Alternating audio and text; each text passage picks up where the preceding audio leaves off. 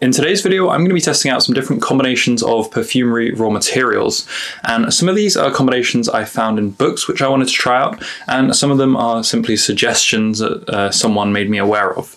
So in this video, I've got seven different combinations of raw materials, and I've got them blended them up, and I'm just going to go through them and let you know what they smell like. To begin with then, the most complex formula out of all of these, with a whopping eight raw materials, this one is one I found on the Base Notes forum. There was a post a while back titled, Hey, this smells awesome. So obviously I wanted to try it out myself and see if it actually smelled awesome. Now this formula I decided to try out simply because I actually had the raw materials, whereas a lot of the formulas I found online, I'm always missing one or two of the raw materials, which sadly means there's not too much point in me making them. So I've gone and blended up this formula here. Now, I've got the base note, which I put on a few days ago, and we're going to smell that first because the base note is always much weaker. So if we go and smell the top note first, then I'm going to become a little bit nose blind, which is going to make it harder to smell the base note. So this base note, I think it's quite nicely blended for such a simple formula. Um, you can smell in here quite a lot of things. You can firstly smell ambroxan, I think, jumping out, but you've also got kind of woody notes, and you've got almost coconut-leaning notes from the what I think is the coumarin as well. So if we go and look at the formula, you can actually see we've got a couple of musks in here, romandolide and galaxolide, and those aren't something that you necessarily notice, but I think they really help round it out. And then you've also got some Isoe super, which is probably what's giving it that woodiness along with some of the cedarwood essential oil. And then you've also got your Ambrofix, your Ambroxan, which um, is actually quite prominent. It's at 0.5% concentration uh, absolute, at least in this one that I've made up at around 10%. And you really do notice that quite strongly. And then you've got the coumarin, and even though that's quite weak, at this low level, you still do notice it, and it definitely gives you this kind of distinctive coumarin note. And I think that's been dosed quite well because if you go too much on the coumarin, then it can start to kind of um, it can start to be a bit too much. I think so. I think this base is balanced quite nicely. So then, if we go and smell the top note, so I get a new scent strip, and I'll dip it in.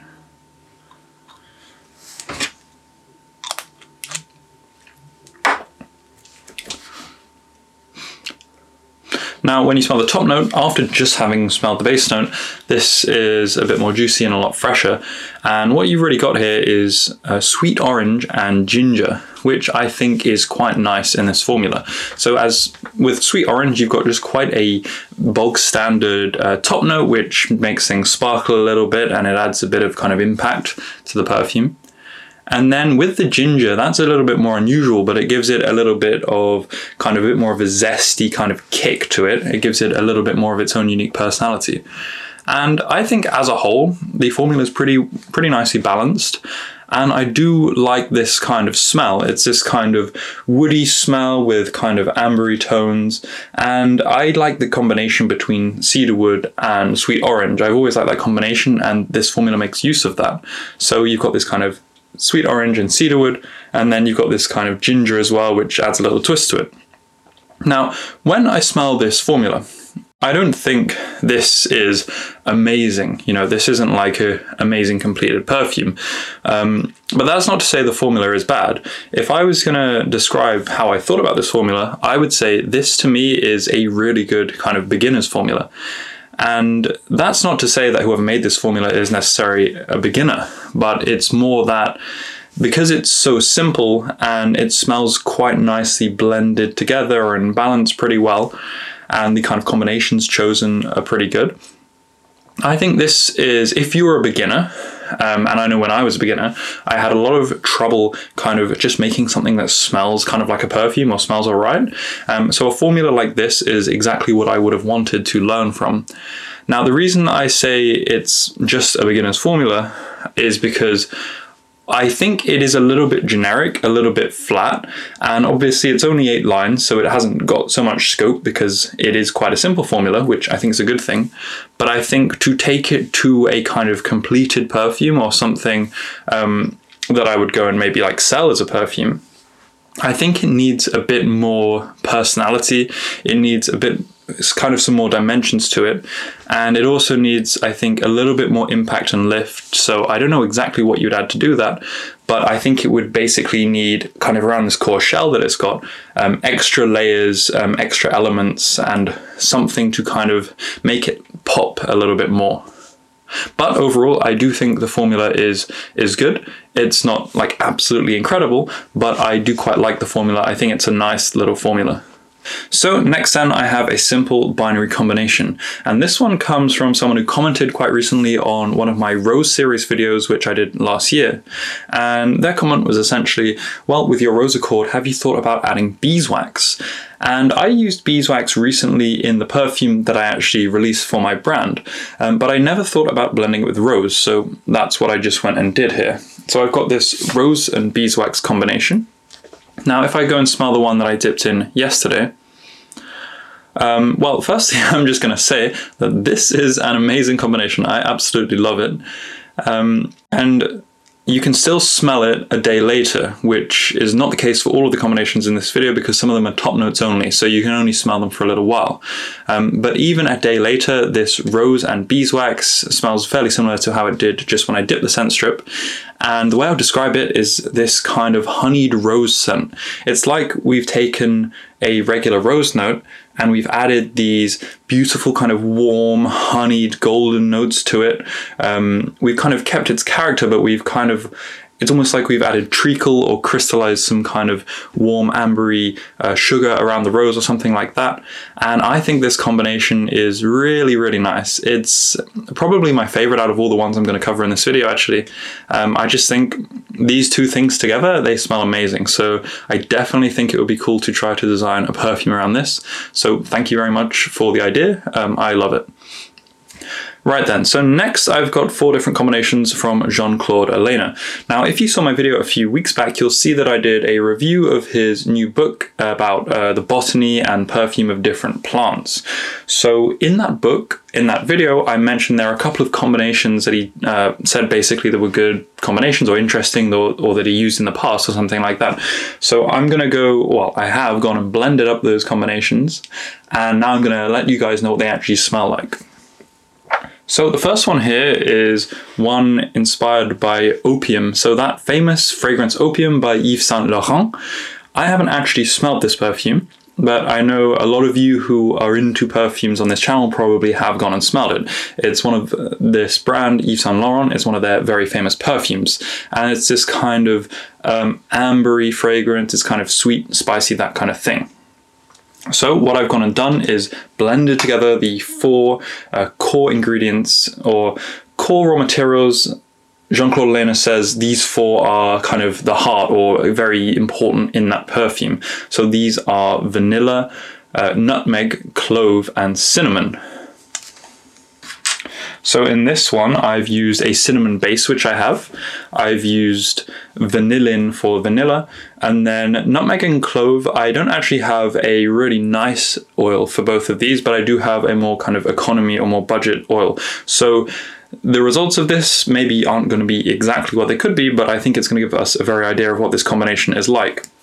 Before I go and dip the scent strip, let's see what the base note smells like, which I dipped in yesterday. So this one, immediately it's very nice. It's this kind of warm, warm, fuzzy smell. And essentially you get this like lovely warmth from the cinnamon. You get that extra kind of eugenolic notes from the clove. And then you get the sweetness from the vanilla. And the nutmeg essentially what it does is it adds some kind of personality. It just makes it a little bit different from your standard kind of cinnamon vanilla smell. It adds something a little bit different. And I think it's really, really nice. I can definitely see why if you made this combination, you would want to make a perfume out of it. If I then go and dip a fresh scent strip, so now we're going to be getting a little bit more the top note effects.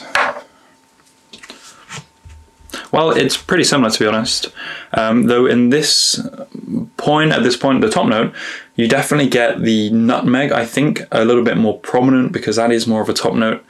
Um, also, the other elements to the clove, apart from just that kind of eugenolic kind of spice, which I think is probably the best part of clove essential oil. Um, if I was going to use clove in a perfume, I would consider just using eugenol on its own, the aroma chemical, for that kind of cleaner, warm, clove like smell.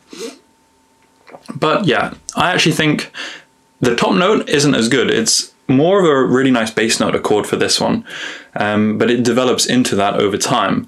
Though partially you've got to remember because my oils for some of these things aren't top quality, so the nutmeg and the clove, you've probably got more kind of off notes or like terpenic uh, top notes that aren't quite so nice in those low quality essential oils. So if I went and made this up with some nicer essential oils from um, really good kind of perfumery manufacturers, there is a chance that the top note of this might smell a little bit better as well. But yeah, I do like the concept behind this perfume, having never smelled the perfume before, and I definitely think that it's something that's worth exploring. It'd be interesting maybe to come up with my own perfume around this kind of combination at some point. So next then we have another one mentioned by Jean-Claude Ellena in his book, which is inspired by a, an actual perfume. So this one is a combination between frankincense and lavender, which are both pretty much top notes. And this one was apparently used in the perfume Encens et Lavande by Serge Lutens. Now again, I haven't smelled this perfume, but Jean-Claude essentially said that to him, frankincense reminds him of something a bit mineral, a bit cold. And he said that Serge Lutens noted the same thing in his perfume when he essentially said that that perfume is kind of like a sea of lavender beneath a cold blue sky. And you know how in the hills you get those kind of chapels. So imagine the kind of grey stones of a chapel and the cold blue sky. They're represented by the frankincense and then the swaves of lavender fields. So this combination, frankincense and lavender, what do I think it smells like? Well, I like it. I think it's a nice combination.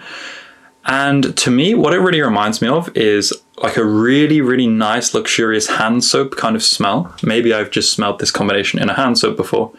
And what's interesting is I do I kind of understand what he means or what they mean about this kind of cold, stony effect from the frankincense. Uh, I can kind of imagine grey slate, that kind of thing. I can imagine kind of a very um, a very nice architectural scene where you've got um, kind of grey stone and it's you've got a very nice kind of luxurious modern mansion that kind of thing. And i can imagine you having this smell around. Um, but just in terms of the actual smell i think it's a very good combination. These two things just really seem to naturally fit well together and I think I do wonder how you would use this in a perfume. It'd be interesting to go and smell that Serge Lutens perfume because I think that both of these smells are quite prominent. They're quite they're quite big, and I can't imagine exactly how you're going to blend them uh, into what kind of structure of perfume, let's say, you would need to have to blend them in seamlessly uh, without them kind of sticking out and not working, especially because they're top notes um, remember they're not going to last that long. So even though you've got this nice accord,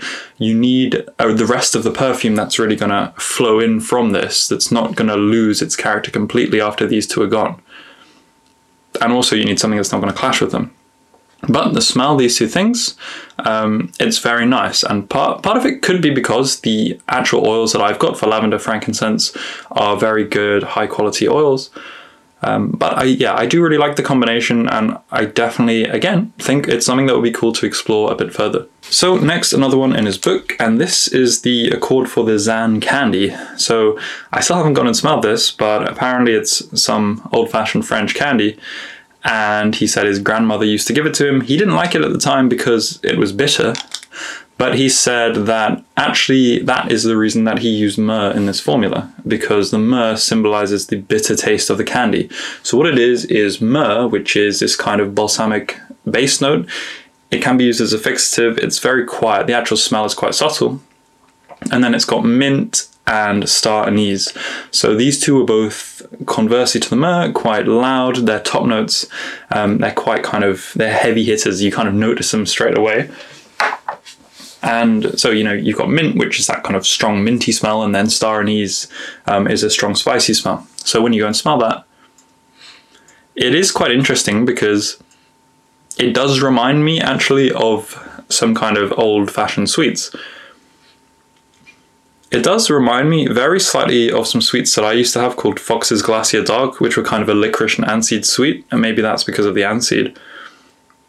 Mm, and one thing that I did notice after this was that Jean Claude actually used something called corn mint, which is a type of mint that I don't actually have for this formula, I used spearmint, which does smell different. So the spearmint does give you that kind of chewing gum vibe because a lot of chewing gums are made with either spearmint or peppermint. But nonetheless, I think it's probably close-ish to what the formula is meant to smell like. Anyway, the smell overall is very niche. It is kind of a herbal sweets kind of smell. And you know, I can't see myself necessarily needing to use it too much or even at all, but it's it's nice to have experienced it, to know this combination, and you never know, maybe there's some use that I could have for it. And the other thing is, I would actually quite like to try it with corn mint instead of the spearmint, just because, you know, that's obviously going to change it a little bit, and it's obviously not quite as intended like this. So while we're still looking at Jean Claude's book, there was one more combination that I wanted to try out, and that specifically was his one for tomato leaf. He said in that book, while working on a perfume for the brand Sisley uh, called Eau de Campagne, he, um, as part of it, had to illustrate or suggest a tomato leaf as part of the notes for that perfume. And he said the way he did that was by creating an illusion from the combination of mandarin and galbanum. So that's what I've gone and blended together here. I've got mandarin and galbanum essential oil.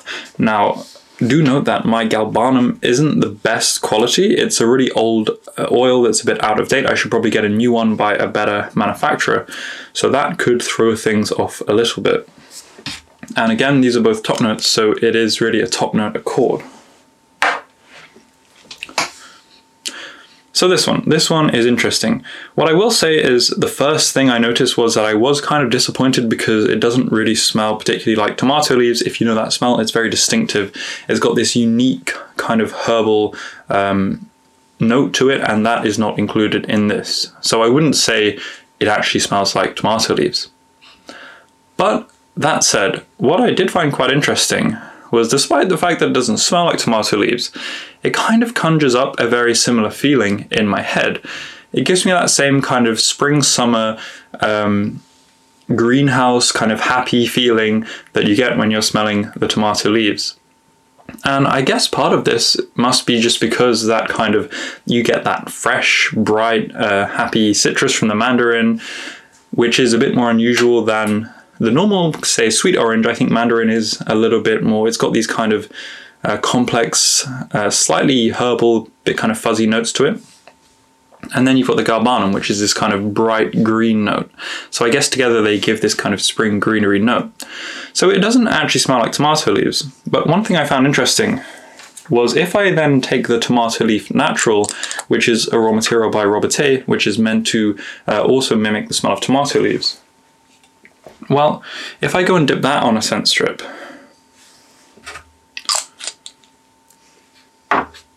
when you smell this, it's quite uh, green. It's quite, it's got quite grassy green, and it's almost got some slight kind of sulfurous notes, and I assume some notes which are important in tomato. It does, this does remind me of tomato leaf more than that combination for sure. But I found if you take the two together, this was a really nice accord. I can't quite tell if it smells more or less like a tomato leaf than the Robertet one alone. But having that note from the mandarin, and I assume from the galbanum as well, together with this version of the tomato leaf, this smells really, really nice, and it definitely does remind you of tomato leaves. So I think this, it makes me really happy. This, just smelling this is like a warm spring summer's day, and you've got loads of fresh, kind of um, greenery and kind of tomato leaves, that kind of thing in the garden. And you know, when it's just really sunny and you're really happy, it reminds me of that. So, this combination I think is pretty cool. Take uh, mandarin, a bit of galbanum, just a touch because it's really strong, and then the tomato leaf natural. And I just really like this. This could be the basis for a really fresh uh, spring green kind of perfume. So I think this is an interesting idea, definitely to explore again sometime in the future. Maybe try making a little perfume around this. Cool. So, in that case, we've got one combination left. And this one is actually from a different book. This is from Scent and Chemistry. That's that book that I talked about in my video a few months back when I reviewed my top three books for perfumery, this was one of those books. This one focuses quite a lot on chemistry, and it's one I said is maybe not for everyone. Um, but one little combination that I pulled out of that book was a musk one. And this was specifically if you wanted to make apparently a white musk accord, so that kind of laundry smell. It said you should combine habanolide and helvetolide. Now, habanolide to me is quite strong, and I do quite like this musk. It smells to me like imagine you've done the ironing, that really kind of hot iron um, laundry smell, that kind of thing. It smells a little bit metallic, um, a little bit fuzzy. It smells quite nice. Now, Helvetolide, on the other hand, I have trouble with, and that's because this one to me is extremely subtle. It's quite hard to smell.